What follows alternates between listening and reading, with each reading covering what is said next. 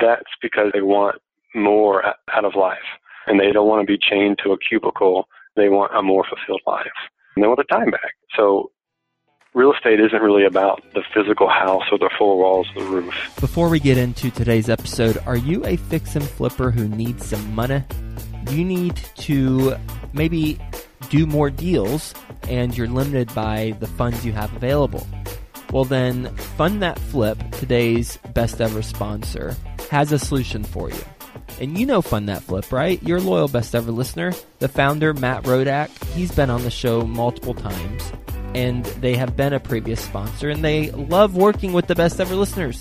And they provide short term fix and flip loans to experienced investors. They've got an online platform, makes the entire process super easy, and you can get funded in as few as seven days.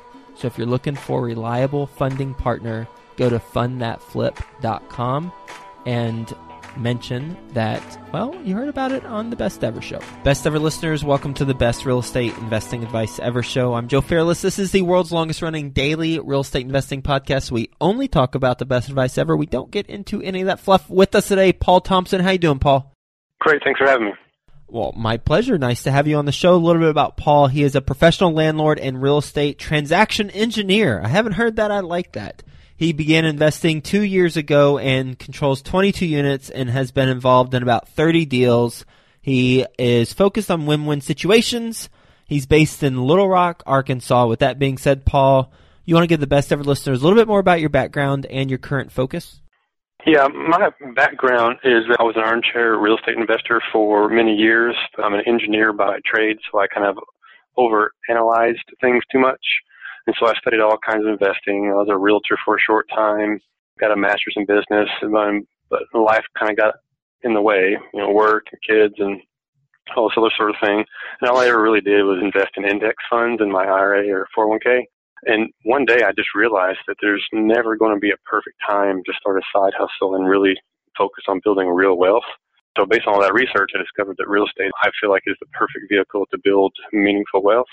So I read all the books and scoured the internet and listened to every kind of podcast that's out there. And in the span of about two months, I bought nine single family rentals here in central Arkansas where I live. And now I'm up to about 25 single family houses. And I've been involved in about 30, 35 deals, you know, assignments and notes and subject IRAs. So I, I'm doing about three deals a month now, I guess, and my strategy is just to build wealth with little deals on single family houses, three and four bedrooms here in central Arkansas.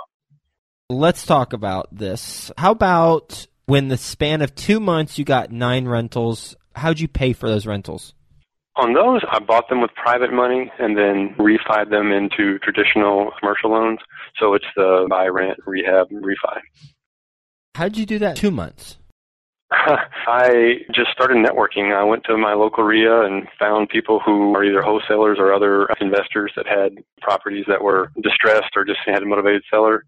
And one of the deals had six houses in one, so that kind of supercharged me a little bit. So it was four deals in nine units altogether and they're all single family houses. But once you start and make, I mean, I had the knowledge. I've done enough of the reading. You know, I've been in business for a while, so I wasn't like I was 21 years old. I was in my late 30s. I'm not going to wait anymore. I'm going to do these deals. Mm-hmm. This certainly is important in your journey. These two months where you went ballistic and got these nine rental units. Walk us through each one of them, please. These four deals. How much was the first one? How'd you get the financing, etc.? Sure. So the first one was a rental that I bought for about thirty thousand, and then put about ten thousand into it. So I got a private money loan that I found through a contact on BiggerPockets.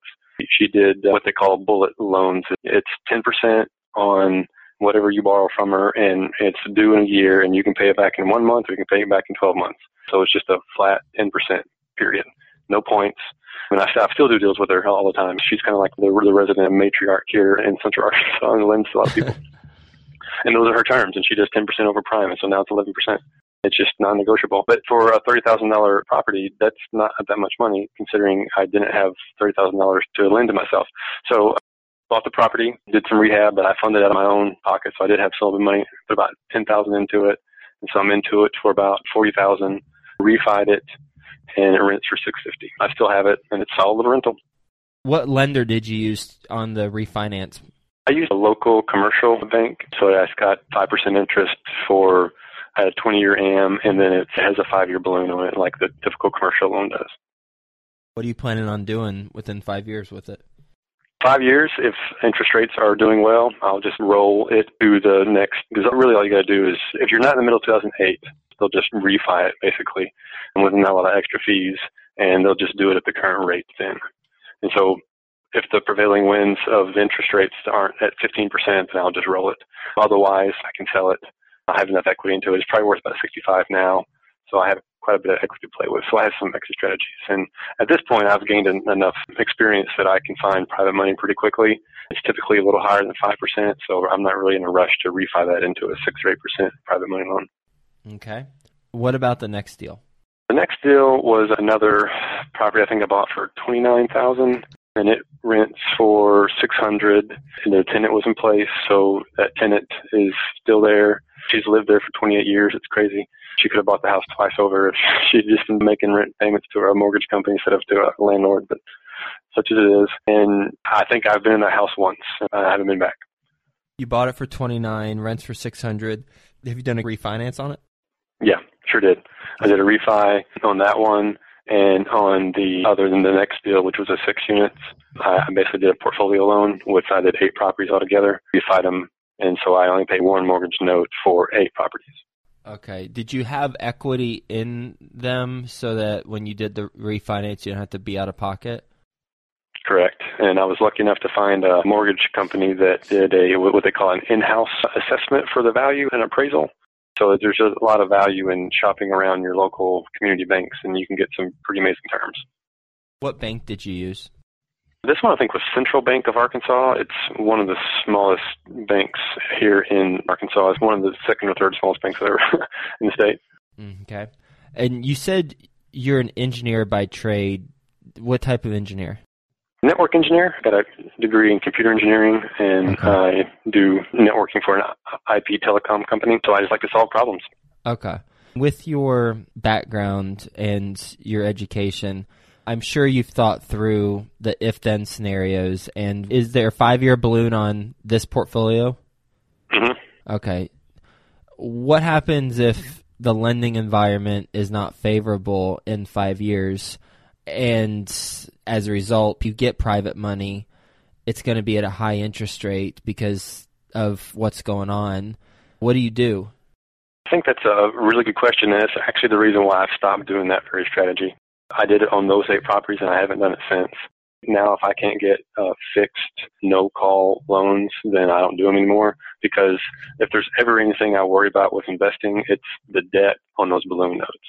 And Right. those eight properties, they're all so small that I could probably almost just pay them off if I had to. I could raise the funds. I could borrow against my 401k and put 50000 into it and pay off half the loan just by doing that. So there's a, there's a lot of different strategies you can do if you get desperate. I don't ever want to get there. I would rather just use my network of financial friends to lend to me on that. I could go back and try and find somebody who would be willing to buy the property from me and then I lend it back to myself or I pay them the interest rate as though they were the bank. So basically set up a like reverse owner financing deal. I'm talking out kind of my, uh, making stuff up here a little bit, you know. Um, but that's the kind of things that you would do if things don't go well. You plan for the worst, but hope for the best. Are they cash flowing? Yeah, they're low income properties, I would say, or middle class, uh, working class properties. And they cash flow very well. They tend to be some of the more higher management costs as far as just dealing with the tenants because they tend to be lower end. But I would say of the eight, probably five of them, I have fantastic tenants and I never hear from them. Three of them are fairly high maintenance and they end up not staying that long and I have to turn them over to somebody else. It's just part of the maintenance costs are higher. What are some things you've learned managing these properties that you didn't know before? Oh man, I learned that people in this economic class are fantastic negotiators. Um, they often don't make a lot of money. I thought I was a shrewd business guy, right? These folks, that's all they have. They don't have a lot of money and they've been scrimping their entire life and they are very good negotiators. Even people who are not telling you lies, just people who are just looking at it as a business transaction and they will find some angle that I just never thought that was, was possible. And you're like, oh, you know, and you just have to learn to be very fair and firm. And if you always have the same policies, the number one lesson that I learned about being a landlord is I am never the decision maker. Even if I am the decision maker, I never make a decision on the spot. Oh, okay, well, a interesting question you just asked me. I don't know the answer to that. Let me think about that with my partner and get back to you. And then I go and have a conversation with my partner, my wife, or me, or just think about it and like, you know what, I, I don't think that works for me. I'm going to go back and come back with this. I think you're much better off to be a slow negotiator than a quick-witted negotiator because you'll out-negotiate yourself in the midst of a negotiation. Mm-hmm. That's one thing I do as well. I am never the one who has the power to make the decision if I'm speaking to a resident. It's always I've got to talk to the team and someone more important than me and ask them what their thoughts are. I'm not the final say. And I've noticed that when you start setting yourself up like that, instead of being the decision maker, people ask you less things. When, when they know you're the decision maker, they start to kind of nibble at you, you know, and you have to say, well, I can't make that kind of decision. That's way above my pay grade. Yep. Now let's move on to your other acquisition. So we just talked about the nine rentals. Now, walk us through the other ones, please. The subsequent ones have been more of the what I consider the more creative financing style, where you're doing subject to the existing mortgage, owner financing, lease options, or buying with private money. And those four levers are what I use now almost exclusively. Where I buy subject to, I think you're obviously familiar with that, and then owner financing. Owner financing is probably my favorite because that way I feel like it's one of the best win-win scenarios around. I pitch myself a lot as I help frustrated landlords earn passive income so they can enjoy their cash flow without all the hassle of dealing with tenants. I take on that burden and I help them enjoy the passive cash flow that they probably wanted from real estate to begin with. Mm, how do you do that? For one, I'm the president of the Little Rock Landlord Association here in Little Rock. So I just get a lot of deals and landlords that are frustrated coming to me a lot. So I'm just in front of people who are landlords. And if they're expressing an interest that they want to sell, and I'll say, well, you know, I'll share this with everybody in the group, but I am take my president hat off for a second and share with you that I'm interested in buying. I'm in acquisition mode, and I would be happy to talk to you about that. And I just ask them questions. What would you do if you could sell them right now? And most of the people, once you start asking a few questions, it's not about the cash anymore. It's that they don't want the headache. I said, well, what would you be interested in taking for some of these? And they'll, they'll throw out a number like $60,000. I said, well, I've been looking to invest $60,000. Where would you put that to get a high rate of return? I said, well, I don't know. I'll just stick in the bank. I said, well, what kind of interest rate are you getting on that? Less than 1%. Well, okay. Well, if I could show you how you can get four times that, would you be interested in hearing more about that? And then that just opens up the conversation to where I've found their problem point. They don't want to deal with the headaches of hassling with tenants, but they're enjoying the cash flow. They don't really want a pile of cash. They still want to maintain that stream of cash. And I just give them the solution to that. Mm. Thank you for walking through that.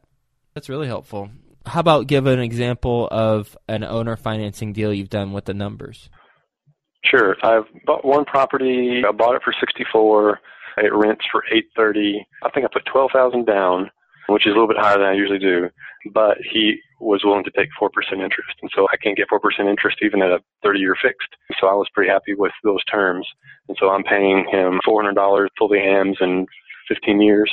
And so in 15 years, I'll have a house fully paid for that's cash flowing for me about $250 a month. And it's in a really good neighborhood that has some gentrification going on. So I feel like there's potential for appreciation. I don't ever really count on that, but it's nice. This is a cash flow market. There's not a lot of appreciation, but it's just a solid house. And he's tickled pink to get that check from me every month. Does he own it free and clear? He did. Okay. So there's no other mortgage that you need to worry about. Right. You can still do uh, like an owner wrap when there's an underlying mortgage, but it's just kind of like a complex sub two. And a lot of times I find with those that the moving parts are so complex that it better be a really compelling deal to go through that headache. Right. And there are a lot of houses that are free and clear. Their landlords have been, been in it for a long time, and they've had them free and clear for a long time. And they're oftentimes very happy to find out that there's capital gains advantages. They don't have to pay their taxes all at once. They can just pay the taxes on it as they get the payments. All I had to do is recapture their depreciation. So I give them enough of down payment to accommodate for that. And I'll walk them through the numbers and I show them how to do that. And if I can't, I'll pull in their CPA. And oftentimes I find their CPA is one of my best advocates because they're representing the seller, but I'm asking questions that the seller may not think to, and then their accountant will confirm it. That's great stuff. Very straightforward and play by play playbook for how to get owner financing deals from current landlords. And I'm grateful, and I know a lot of best ever listeners are grateful for that. Let's see. With your portfolio now, that's your focus. Now we're going to go back to what you said earlier three and four bedroom houses. So that's what you're looking for now, the kind of owner financing deals? Yeah, some sort of creative strategy where I put as little money into it as I can get away with, and then that they are solid cash flowing properties that I'm getting some sort of terms on, or I can get at a low enough of a cash discount where I can use private money to fund the deal. And that's kind of my other angle is creative deal structuring and then using private money. I probably do private money on as probably half of my deals now. There's more money out there than there are deals. You just have to find those build that trust component with people so they trust that you're going to continue to pay them the returns that, that you've promised. What's something we should watch out for if we're going to follow this approach? For they're using the private money? Uh, either that or the owner financing thing. Anytime you're doing creative deals at all, you have to learn and know the rules. It's real easy for you hear about the books that you read and the podcasts that you have, and somebody just gives you a flashy demonstration and it sounds good. And in principle, it is good, but knowing the mechanics of that is really, really helpful. So knowing that a seller has to capture depreciation is not something you want to find out after the fact when they are doing their taxes the next year and they find out they have to pay taxes because of the deal you structured. Who's on your team that helps you make sure that the deals are structured properly? I would say it's just me. I'm a pretty simple process, but what I've done is I've done the homework on the front end. I'm not doing something that I don't fundamentally understand first. So some of the best ever advice you can give, and you hear it a lot, is to find a mentor. And whether you're somebody you just find locally or somebody you pay to be a real estate guru, whichever, you kind of pick your preference there, but it's really helpful to have somebody that you can trust and talk to about the deals. And so I, I kind of have a, a local mastermind group that we work and talk our deals through. They don't formally review our deals, but we're talking strategies all the time. And I've actually considered going into the Airbnb and I've been trying to figure out how you're supposed to structure those from a tax point of view.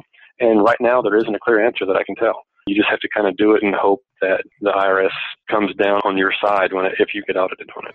Based on your experience as a real estate investor, I know you just mentioned the mentor thing. What is your additional best real estate investing advice ever? Why are most people investors in the first place? And why do people consider real estate? That's because they want more out of life and they don't want to be chained to a cubicle. They want a more fulfilled life and they want their time back. So real estate isn't really about the physical house or the four walls of the roof. It's just a really useful asset class that allows us, me, to design the life of our dreams. So I sat on the sidelines for 15 years telling myself that I was a risk averse person. This was just a code for I'm afraid of failing. And then I just finally realized that if I'm going to make this happen, I kind of discovered that I have to make a living at the service of others and not at the expense of others. And that kind of concept really changed my life. So now when I meet other people, I'm not thinking how they can help me. I'm thinking how I can serve them. And so the best ever advice ever is thinking through the eyes of the person you're talking to. And this applies to buying houses, raising money, selling houses, or even if you're just referring your photographer freelancer to a good client. The lesson there is deals happen because the other side needs something. And if I can engineer a way for the other side to win, and I also get something that I need, then it's a true win-win scenario. Sometimes there's nothing more than just referring a friend. Other times it's showing someone that they can earn a higher or more consistent rate of return while avoiding the volatility of the stock market. So the best ever advice is to find out the pain point of the other person and solve it. I love that. You ready for the best ever lightning round?